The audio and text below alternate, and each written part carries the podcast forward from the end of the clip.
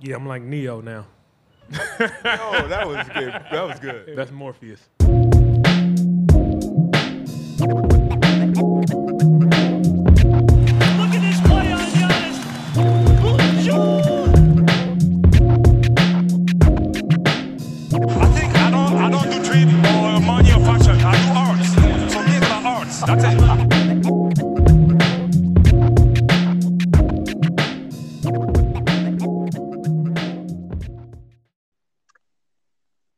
Welcome back, everybody.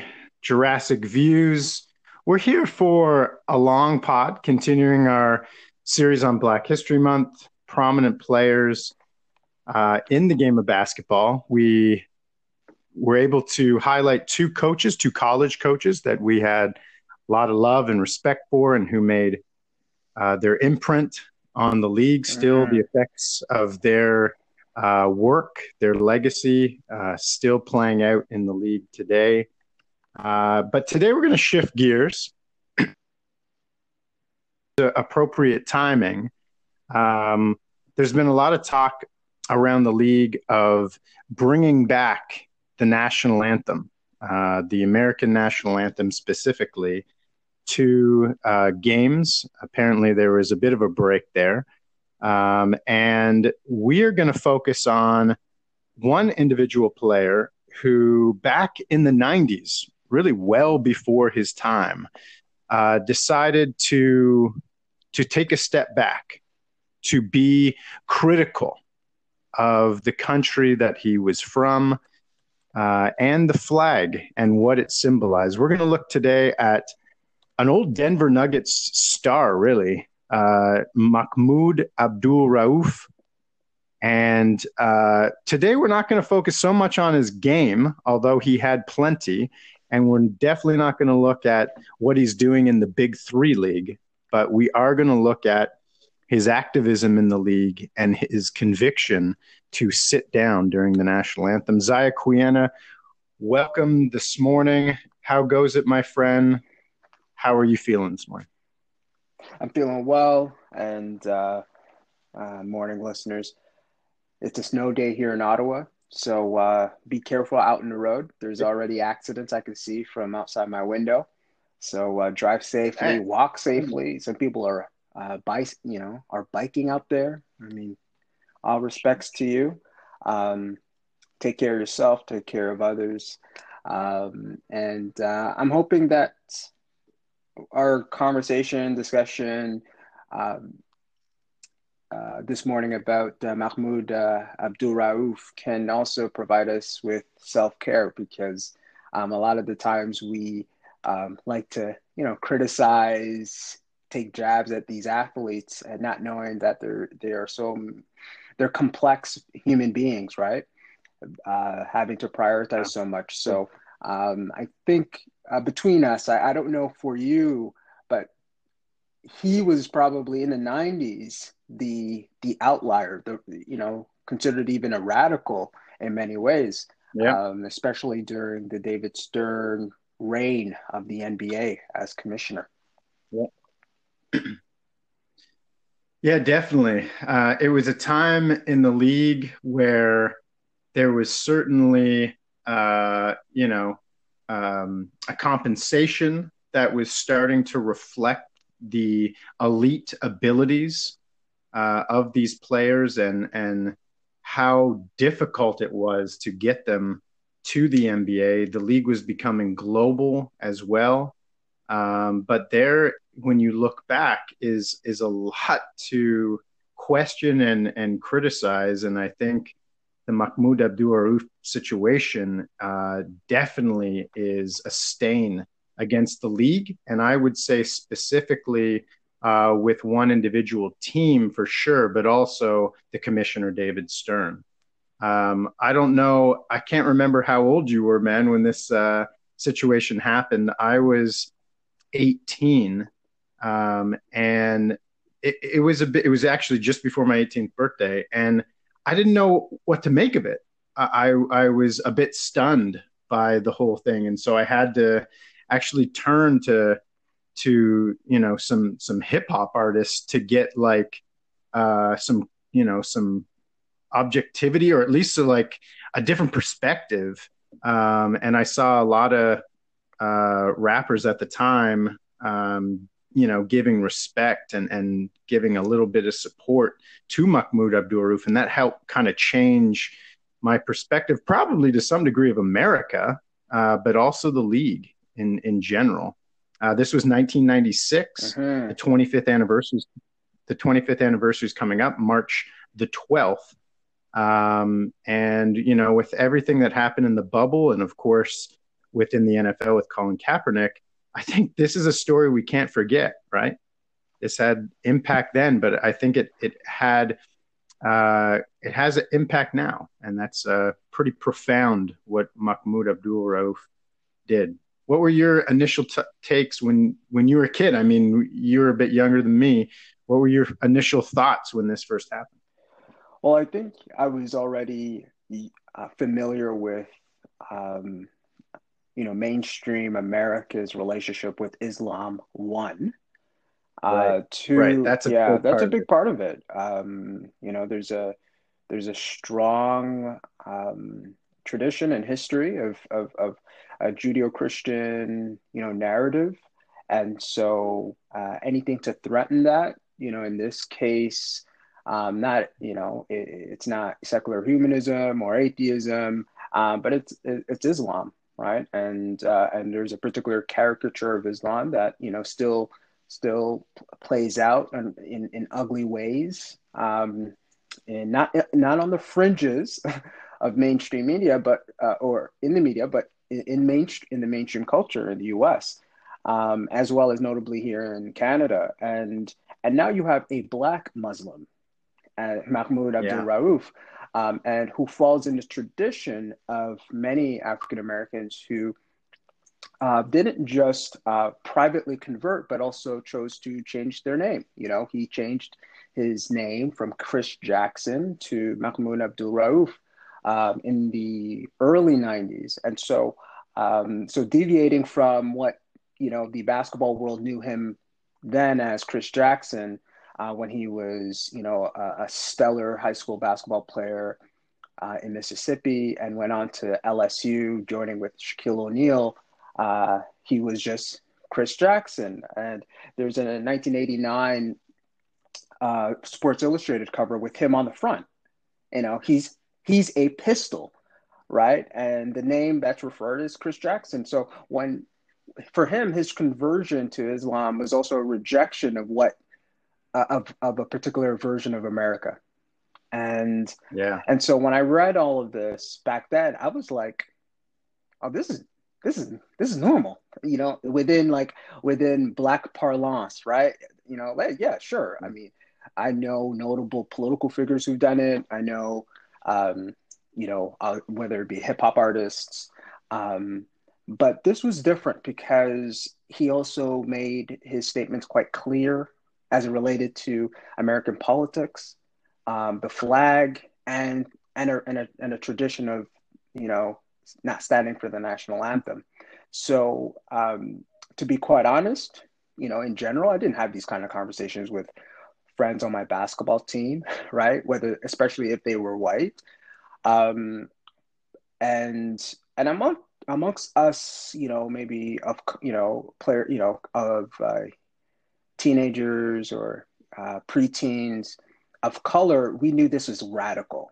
So we knew this line that you pass is is is too radical. So and to be quite honest, as a minority in in a in a in a predominant, predominantly white society and a predominantly still Judeo-Christian society, um, we know privately what line you shouldn't cross if you still want to benefit and and and have some traction, right, and upward mobility. Mhm. And so, um, Right. So th- this is definitely part of you know, uh, uh, you know, in the recesses of recesses of my memory and my mind, but it stands as a. Do you want to go that far, like Mahmoud Abdul Rauf, or do you just want to stand Right. in the middle, right? You know, give to charity, you know, be a you know, play the play the respectability politics violin, make sure that white folks um, accept you um, in, in, in you know um, as it relates to your particular politics.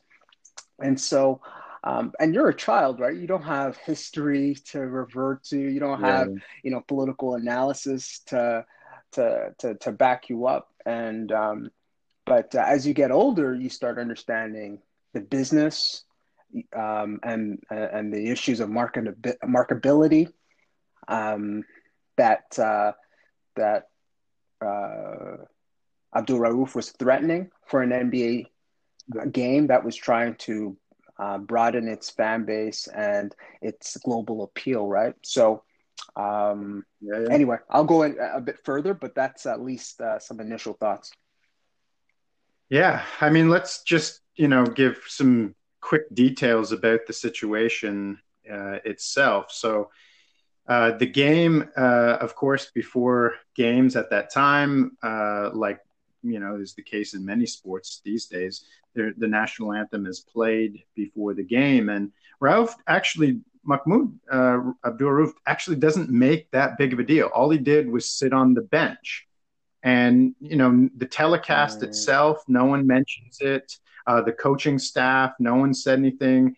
Uh, abdul Rauf doesn't even say anything really to his coaches or uh, you know to set them up or prepare for it. And actually the game goes by and no one had even said anything no major media outlets.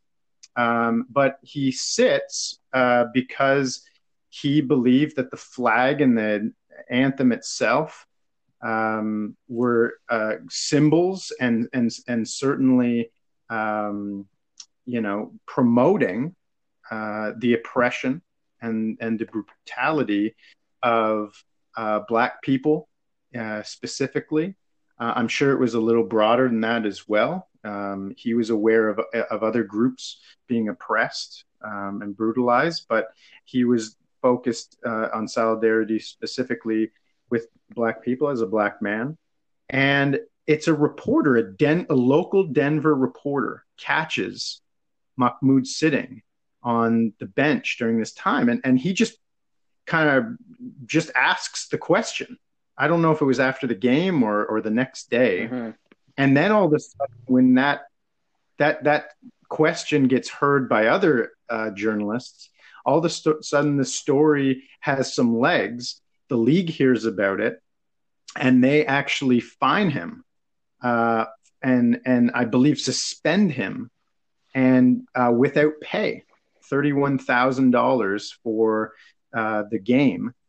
And then Mahmoud uh, decides that he's going to negotiate a deal where he can move forward with with some sort of um, uh, you know sign that he's he's not for um, you know giving a salute basically to the flag, re- giving an acknowledgement of respect towards the anthem, but that he's going to pray.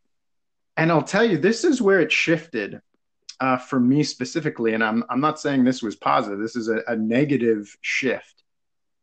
But when when that happened, when he uh, prayed in the way he did, all of a sudden, with my own very narrow evangelical Christian upbringing, which I had adopted at that time, uh, it becomes a religious uh, exercise uh, that in my uh, account.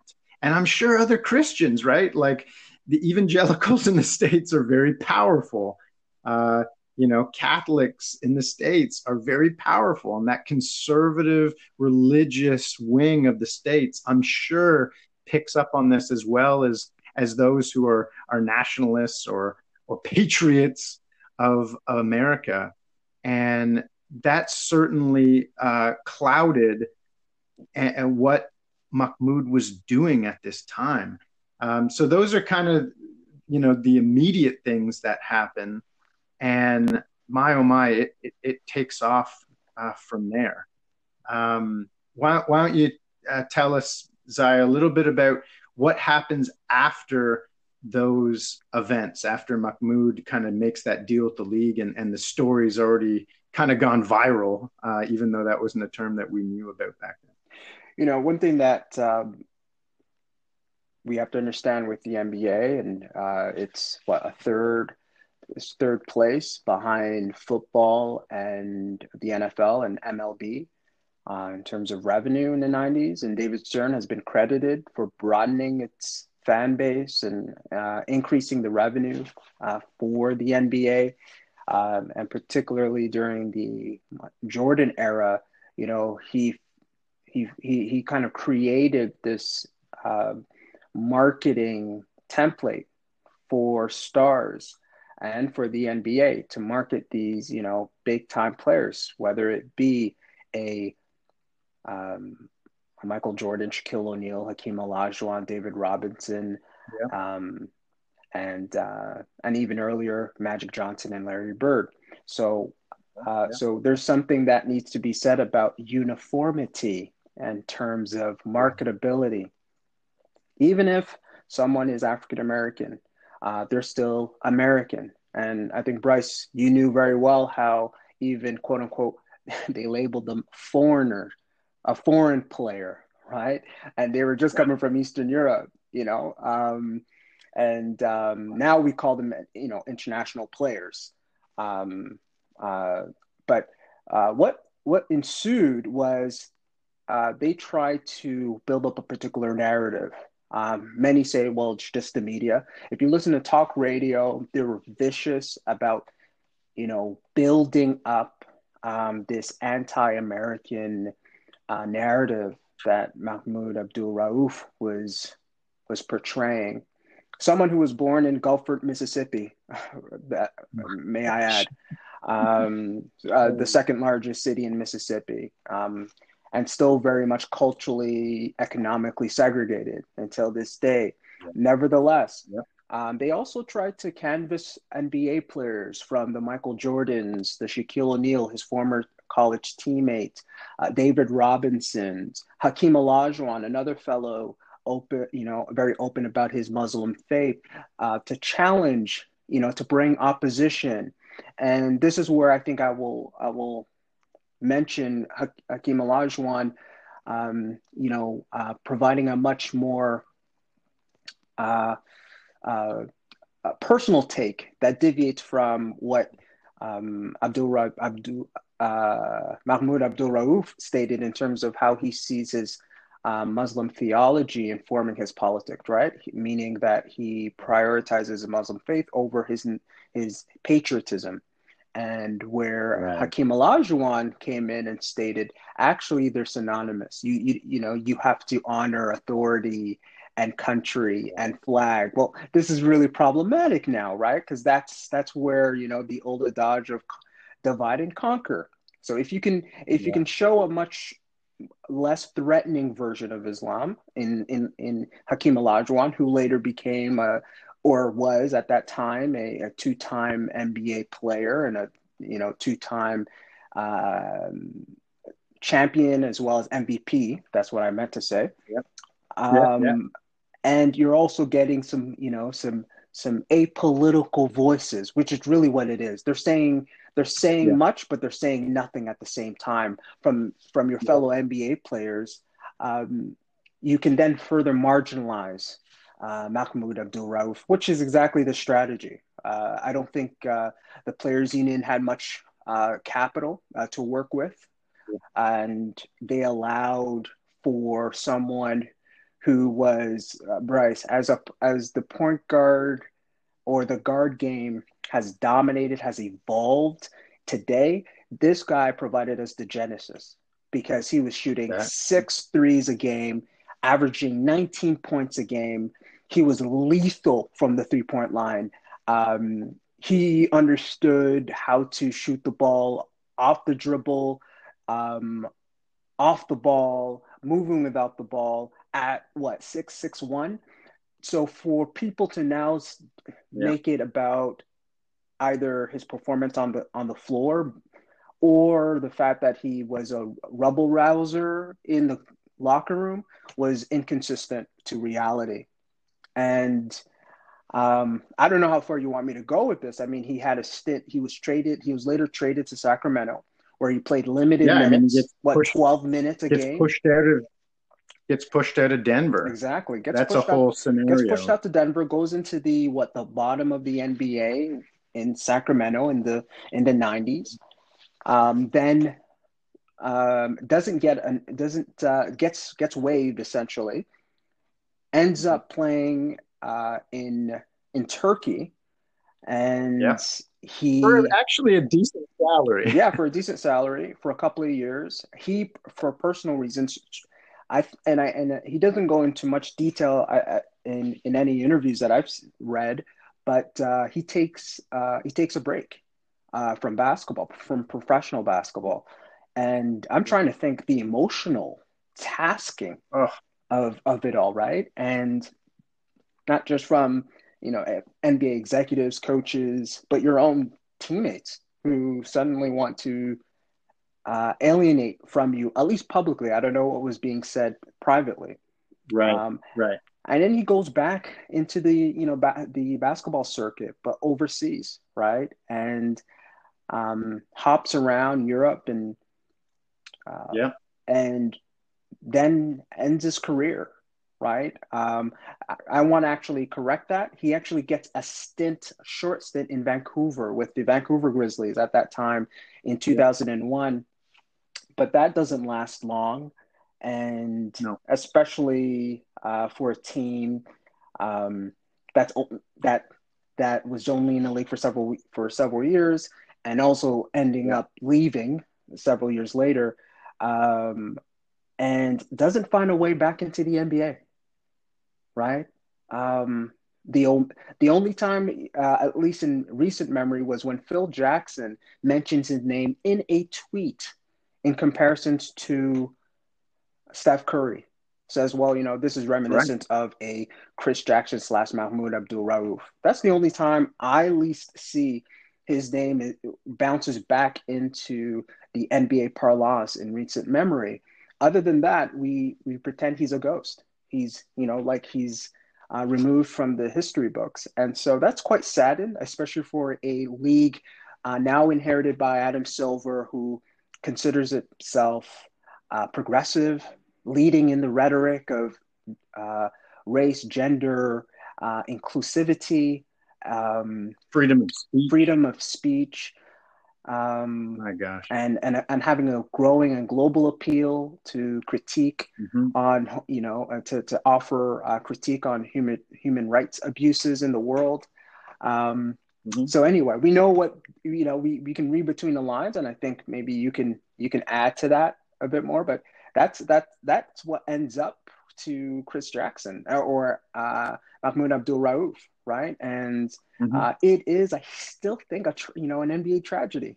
You know, it's not just Yeah. it's just not um, the uh, the LA Clippers uh, fiasco that is right. um, that's Right. in that's in the books. It's it's also how these matters were also kind of pushed to the side. Oh, definitely. And, you know, this is at a time where uh, a couple months before, uh, Craig Hodges gets pushed out of the league Mhm. for uh, being, being critical of guys like Michael Jordan who aren't uh, making enough of an impact in the vulnerable communities where African Americans are impoverished. Um, you know, this is at a, a at a time when uh, you know the, the league was was celebrating uh, Black History Month and their 50th anniversary, and yet uh, you know, and with guys like Bill Russell, who is an activist, and now is heralding him as, as that, uh, and and yet uh, Mahmoud, when he's trying to make statements, uh, when he's trying to make uh, follow his conviction, um, you know, he and, and Craig Hodges alike get get pushed out of the league. I remember watching Craig Hodges in in the three point um, contest wearing an NBA uniform because no one in the league wanted to have him on the team. This was a an elite three point shooter. I think he might have even won the three point shooting contest another year or maybe even that year. Uh, shout out to my man Jonathan Brooks from Chicago who pointed that out, a, a diehard Bulls fan. Um, but th- this is, you know, I think a, a, something I wanted to bring up. I know that you wanted to to highlight it too because the league to date, even under Adam Progressive Silver, has not apologized officially to Mahmoud. Um, Mahmoud continues to mentor uh, young players, continues to be known, has a connection uh, to players in the league. Obviously, being Muslim in the league is more accepted. Uh, there's lots of high profile players who are Muslim. It's not just a one off Hakeem Olajuwon. Um, and they, they take stands too. Um, and so Mahmoud's impact is, is still very much happening now uh, as he mentors players. Um, I mean, this this guy had threats against his life, uh, his well being. His house, uh, a few years later, was burnt to the ground as it was uh, being put up for sale. Um, there's just so much surrounding this story. And, you know, it's not just a missed opportunity, as you said, it's a tragedy. It's a league tragedy. tragedy. And, uh, you know, with a, if you look at the numbers that this guy put up, you were talking about this, and we just look at, at guys who put up similar numbers now, the numbers that he put up would be much greater in a league like today because of how dominant, I think you had mentioned this earlier, how dominant the, the league is now for guard play. I mean, man, you were allowed to to handcuff guards back in the day with hand checks and whatnot. You can't breathe on guys who are elite. And and Chris uh, Mahmoud Abdul Rauf uh, in college and then in the NBA was doing things that Dame Lillard is doing now. And you had said Steph Curry as well. And again, my I have to go back to the fact that if his name was still Chris Jackson, if he still had that Southern drawl when he spoke, would we, you know, would the league have dealt with him? Would the media have have done him dirty the the way they did?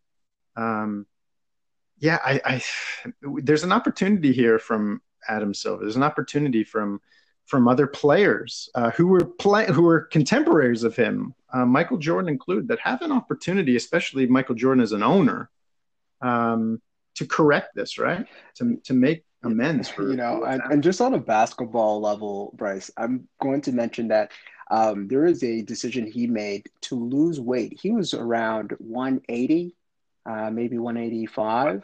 And he decided to lose, you know, maybe 10, 15 pounds in order for him to be quicker on the court. Now, I'm trying right. to imagine right. in the 90s with the hand checking rules for him to decide to do that. And and and the result was for him to move without the ball even quicker and off the dribble, yeah. right? So I would you would assume that one would, you know, at least gain more strength to navigate, you know, the type of defense that was, you know, permeating the, the, the 90s. But um, I, I, just found that remarkable and and and how yeah. headstrong he was um, to to to do that um, in light of you know the continuous boos he would receive uh, when going into his not just his own stadium, but also uh, that of um, um, uh, on, on, the road. Uh, there's a uh, there on on a personal level. Um, I don't know if you knew, but he was uh, diagnosed at 17. Yes, with Tourette's. Tourette's. And so uh, he also. And it was a late diagnosis. Yeah, it was a late diagnosis. Um, and he made decision, especially when he converted uh, to Islam in the early 90s, to go without medicate with a particular medication that was being prescribed to him. Um, and he was quite vocal mm. and an advocate uh, that uh, one with Tourette's shouldn't be shouldn't be stigmatized, right? Um, because you would actually right. see. Right. Uh, particular types of um, movements uh, that he would have on the court, and um, you know, so I think he, you know, he he he's fundamentally uh, been an advocate of of something that, uh, as a basketball player, especially during that climate, to be apolitical, yeah. to be, you know, probably the only, you know, uh, stances NBA players would take would be, you know, the kind of Ronald Reagan say no to drugs kind of. Uh, uh, kind of infomercials, yeah. right? Stay in school. Yeah, it's kind of stay in school. You know, reading is fundamental you know, nothing that moves yep. the needle, right? And um, yep. Uh, and I think if we want to be true to our history and if we really want to move forward as a league and as members of the basketball community, as fans, you know, we need to reconcile with our past, right? And um, Absolutely. um, and yeah, um, to to to quote a infamous uh, poet, you know, the, the past isn't really the past, right? Until it's actually Mm. been dealt with. Um, I know that's paraphrasing, so have patience with me. Um, so uh, so yeah, I think I think there's um, uh, you know there's opportunity. Uh, I know there's been opportunities lost, but I think there's uh, an opportunity for rede- for redemption and reclaiming of uh, Mahmoud Abdul Rauf's um, legacy. Uh, however small people think it is, I still think it's meaningful, especially uh, in the player empowerment era uh, and the the renewed sense of uh, the activist athlete that we're seeing uh, not just in the NBA but in the Colin Kaepernicks of the world, which I think is Mhm. significant in the Serena Williams of the world, um, which I think is not just moving the needle. It's shoot, it's it's it's rearranging the furniture. Um, and Yeah. um, so I'm excited to to see some of the opportunities that that he may have. I know he, uh, his public appearances in in the Big Three has been uh, has been important uh, for the canon of basketball. But I would like to see that the NBA um, uh, uh, makes uh, a form of truth and reconciliation with uh, Mahmoud Abdul Yeah. And more specifically the Denver the Denver Nuggets franchise. I think they have, uh, yeah, a lot more to do there um, to to correct their decisions. And and uh, before we uh, wrap this up, I also want to say, and and maybe this will take us on too big a tangent, so I'll, I'll try to be brief. But I think it's time that uh, we call out some some of the, the the you know the journalists, the industry of of journalism on this too. Um, you know, the league can always go a certain way. The league can always make certain decisions, and I, you see this from the big networks. Uh, they they will they will follow money too, and in this particular situation, they didn't do journalism. They did not have integrity as journalists to to do um, you know Mahmoud the way they did, and uh, you know a guy like Muhammad Ali uh, because he was his own brand as a boxer. Um, he was stepped out of the league. He was given all kinds of of room because it still made the money for him to be this controversial or this kind of playful villain type character. And yet, when Mahmoud questions, uh, you know, America, um, what, what did what did the journalists do? And again, in a still in a world that's male dominated and and very much white dominated, not as much as it was in the '90s. Um, I think there's a lot of work still that needs to be done. But I think journalists back from the '90s, I think they need to come out uh, with statements. Networks and newspapers need to come out with statements as well. I don't know if you want to talk about that at all, or just leave it at that, or No, uh, they they are the um, the the curators of of public rhetoric, right, and and, and narrative, and so um, their hands aren't tied. They're involved in this, and and even the journalists of today, right? A lot of the freelancers. If there's Yeah. a story that you want to run with, uh, don't run with uh, the sexy stories, right? You know of what LeBron is doing uh, in a, in Akron, Ohio. That's noted. Uh, we understand that it's fantastic, it's great, but um, if you really want to um, contribute to the growing and diverse and complex um, history of basketball, you know, go where this, you know, go to the, you know, the stories where it gets less traction, right? Have that courage to to go and tell the stories of those who are on the margins. And this is someone who grew up in Mississippi. If anyone knows of Mississippi, people are waving the Confederate flag as proudly and to sometimes oppose the American flag it deliberately. It's not a matter of just maintaining Southern heritage. Um, sometimes it is to um, critique and oppose uh, a a um, a, a northerner, you know, uh, America, right? And and, um, and I think for if you want to dig a bit deeper to uh, um, you know Mahmoud Abdul Rauf's critique, you have to understand that he's critiquing not just this kind of generic America, like you know, um, but hey, what what the history and um, yeah. and its um, its government, its policies has done to him personally, his family, his ancestry, uh, which um, mm-hmm. you know, it, could the players' union coached him better to use the right type of rhetoric? Sure, Bryce. Mm-hmm. I'm sure that could have been right. the case where he gets to sit down with a, a notable journalist to do an interview where the right types of messages are put out, but that's not what they did, right? You know, we know we know um, publicists and public affair consultants can can really curate mm-hmm. the type of message that want that you want to communicate, but that's not what they did to him, right?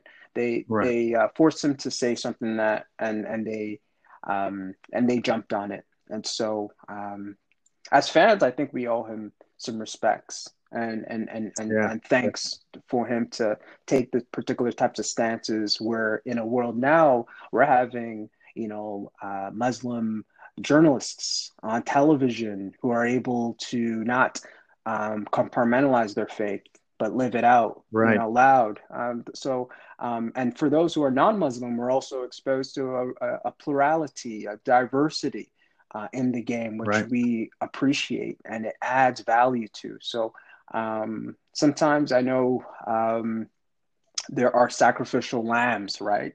Uh, in the fight, in the struggle. So um, I think even as fans who sometimes we think we don't, we don't, we can't do much. I still think there is something that we can do, right? And um, and and that's the decision to each each one of us to to, to take up.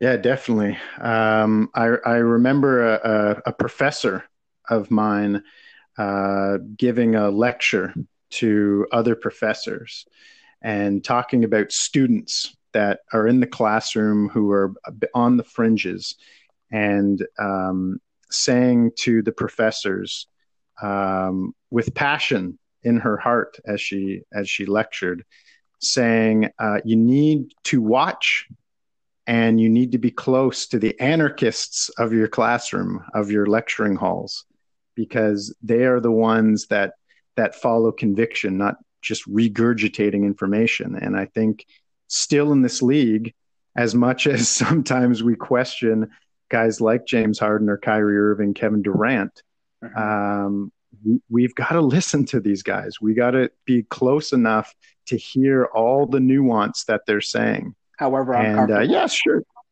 Sure. And sometimes there's some bullshit. Sometimes they're just making nonsense. Uh, but sometimes there's some really good stuff there. And and I think Mahmoud uh, was saying some really good stuff. He wasn't even near as as far as Kyrie goes sometimes and in his flat earth and whatnot. I know he's denounced that. But but yeah, I think as as fans, I think as fans who love certain teams or love the league, we got to do the same. We we have to be willing to listen to the other voices, and especially if if you're not black in, a league that's what 80% black, and uh, certainly if you're not from uh, the same places that other people have, uh, sorry, are from or have the views that some people have. Well, Zai, we're to leave it there, call it a wrap for this pod. Uh, it's been great, man. I really appreciate being able to talk about Mahmoud, even refer to Craig Hodges. Uh, thank you again for all the uh, background reading and um, into the players, the media. Uh, really good pod, really important pod. I hope this story continues to be told and it elevates uh, to a place that doesn't just give the story justice, but gives uh, the voices of, of the marginalized um, power uh, that the league can truly be progressive um, we'll see. Time will tell. Uh, for today, tonight, we uh, the Raptors play the Bucks. Uh, we'll be on Twitter, and uh, tomorrow we'll have another post game react. For those listening and to you, Zaya, peace.